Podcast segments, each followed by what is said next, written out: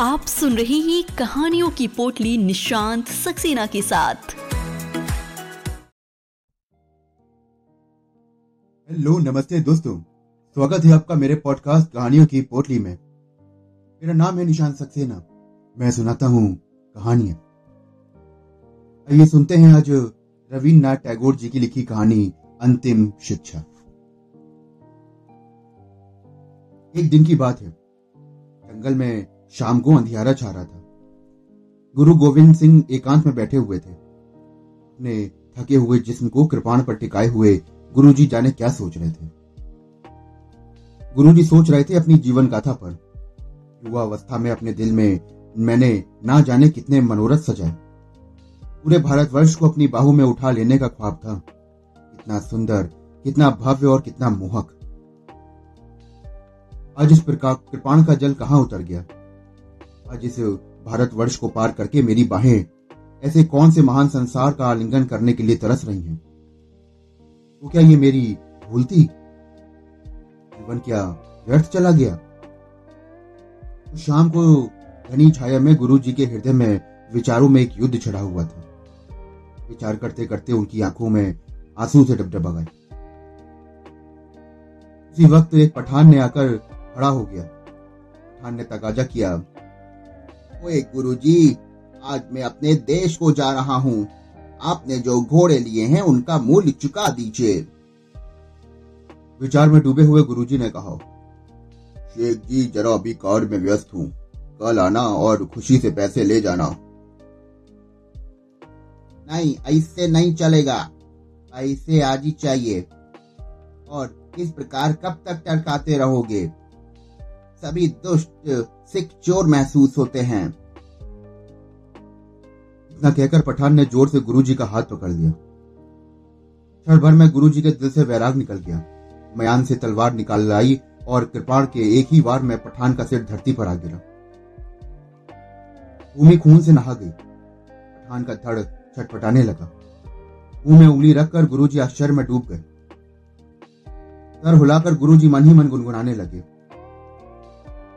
ओ आज समझ में आया कि मेरा वक्त पूरा हो गया। पचास साल की पुरानी तलवार को लांछन लग गया।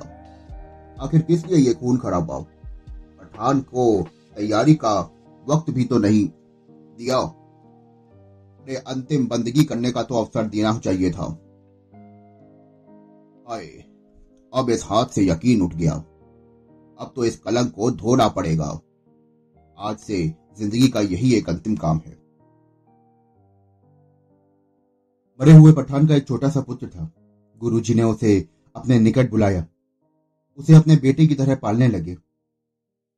गुरुजी जितनी भी शास्त्र विद्याएँ और शस्त्र विद्याएँ जानते थे, वो खुद पठान के बालक को उन्होंने सिखा दी।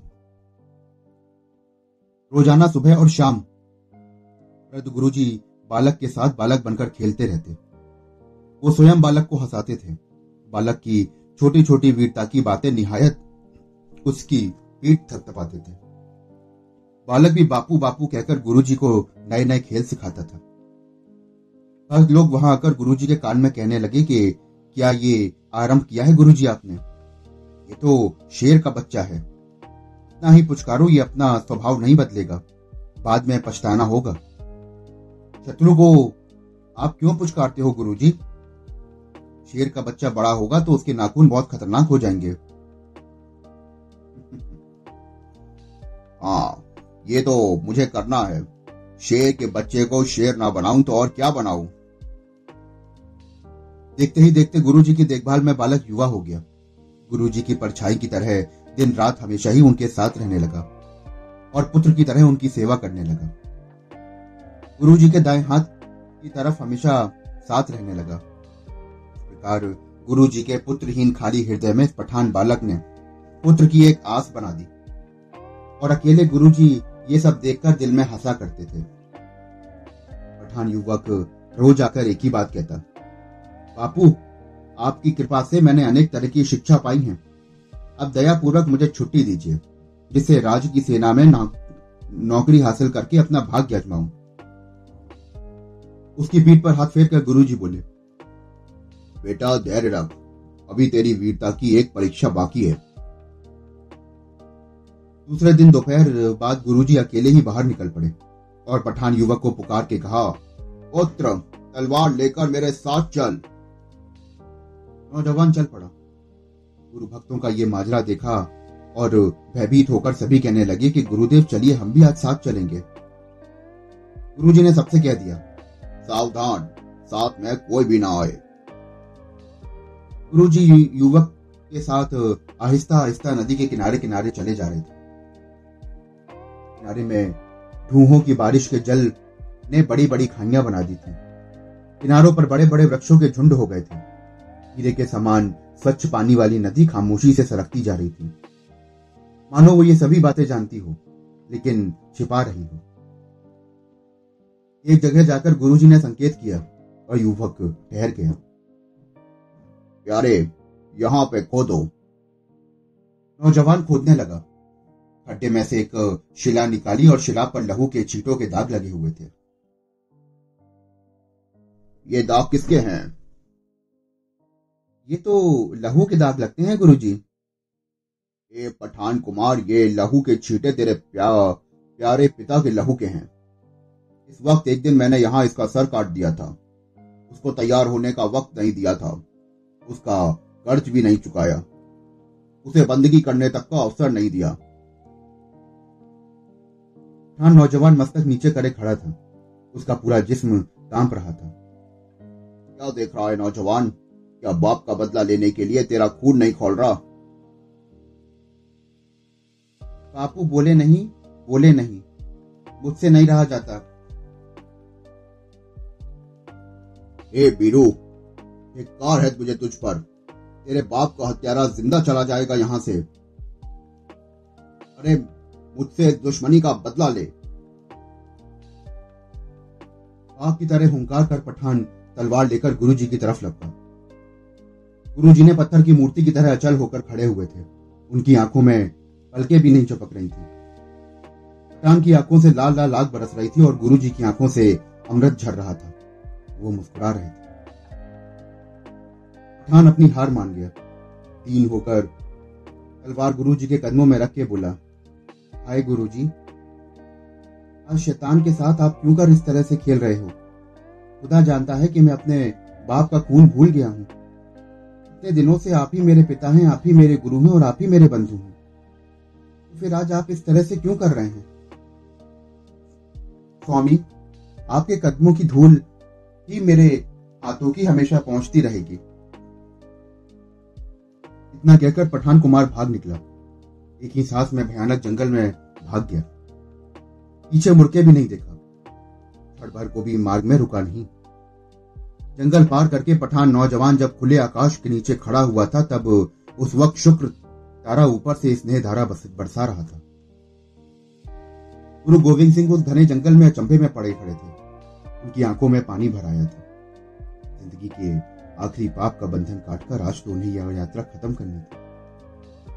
लेकिन उनकी तो यह अभिलाषा अधूरी रह गई। उस दिन से पठान नौजवान गुरुजी से दूर दूर रहने लगा। गुरुजी का साथ छोड़कर अपना बिछौना दूसरे कमरे में ले गया। ब्रह्म मुहूर्त में गुरुजी को जगाने के लिए भी कभी अकेला नहीं जाता। हाथ में अपने पास कोई शस्त्र भी नहीं रखता। नदी के तट पर गुरुजी के साथ शिकार के लिए भी अकेला नहीं जाता। बहुत दिन गुजर गए शायद ये बात भूल भी गए थे। एक दिन गुरुजी ने पठान नौजवान के साथ शतरंज खेलना आरंभ किया। दोपहरी बीत गई, शाम हो आई। दोनों लोग अभी भी शतरंज में व्यस्त थे। पठान नौजवान बार बार हार जाता। ज्यो ज्यो हारता वैसे वैसे उसकी खेल की मस्ती चढ़ती जा रही थी। शाम गुजर गई और रात आ गई। जो लोग यहाँ मौजूद थे, वो अपने अपने घर चले गए। रात गुजरती जा रही थी। झनझन की आवाज़ आ रही थी। नीचा मुँह किए पठान खेल में तल्लीन हो रहा था पर अचानक ही क्या हुआ गुरुजी ने एकदम से पूरी बाजी क्यों उखाड़ फेंकी आसे उठाकर पठान के सर पर क्यों पटक मारे ठास करते हुए गुरुजी बोले खेले बहुत खेले ये नामर्द पिता को मारने वाले के साथ कायर बैठकर खेल खेल रहा है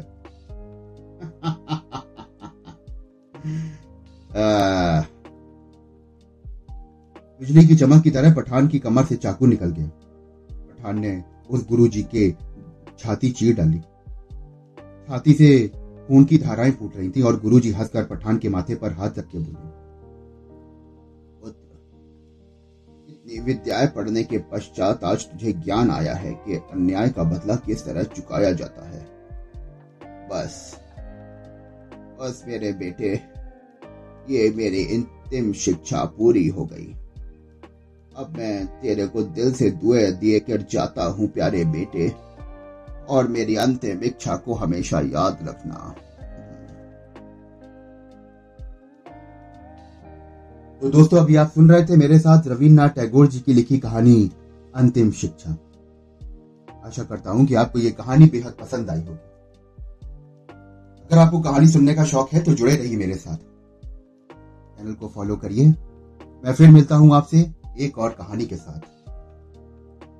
तो आइए, अब कहानी के बाद सुनते हैं एक प्यारी सी गज़ल।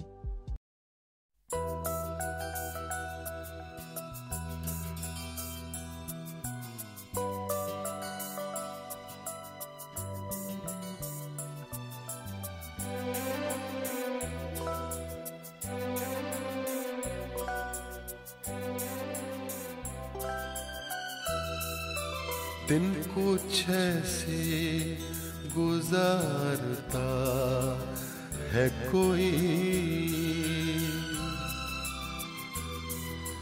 दिन कुछ ऐसे गुजारता है कोई।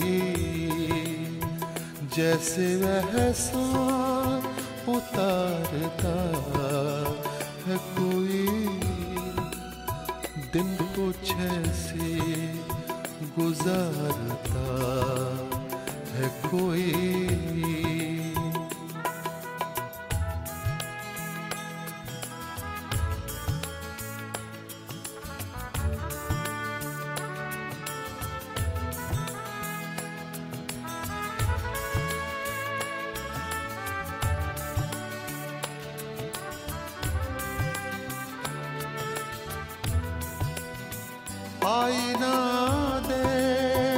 कर तसल्ली हुई।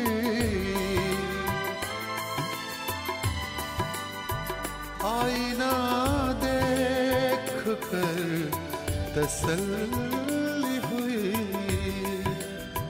हमको इस घर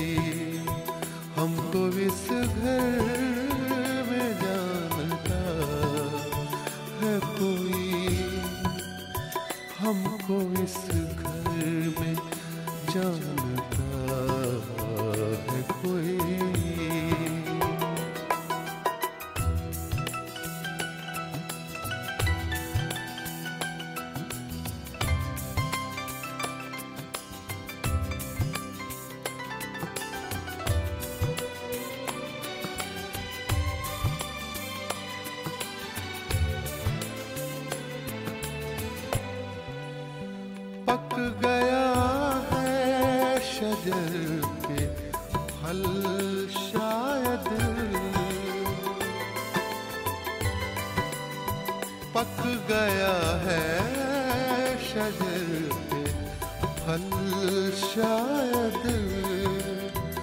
फिर से पत्थर उछालता है कोई। फिर से पत्थर उछालता है कोई।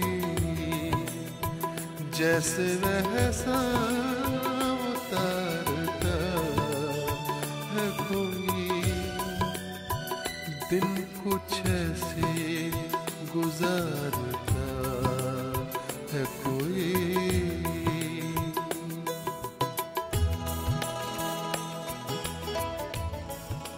तुम्हारे गम की डली उठाकर जबां पे रख ली है, देखो मैंने। ये कतरा कतरा पिघल रही है, मैं कतरा कतरा ही जी रहा हूँ।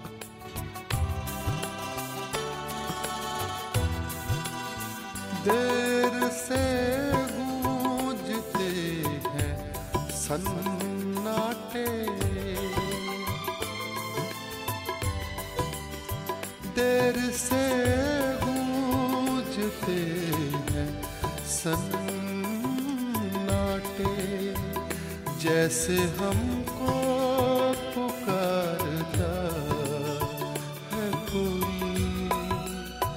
जैसे हमको पुकारता है कोई। जैसे हम